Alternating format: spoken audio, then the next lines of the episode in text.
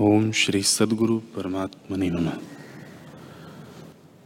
श्री वशिष्ठ जी बोले, ही राम जी, अज्ञानी को संसार सत्य लगता है और भिन्न भिन्न पदार्थ संयुक्त प्रतीत होता है, क्योंकि उसकी समझ में पदार्थ सत्य होते हैं।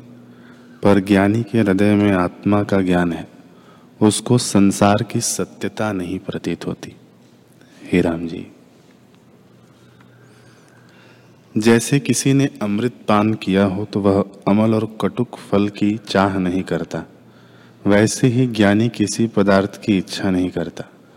जैसे रूही के फाहे को अग्नि लगे और ऊपर से तीव्र पवन चले तो नहीं जाना जाता कि वह कहाँ जा पड़ा।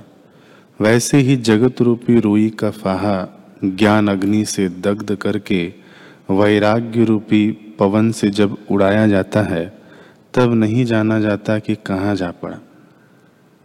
तब आकाश ही आकाश दिखता है और जगत सत्य नहीं प्रतीत होता। तो फिर वह तृष्णा किसकी करे? वह तृष्णा से रहित हो जाता है। हे राम जी, दुख का मूल तृष्णा है। तृष्णा ही से जीव भटकता है।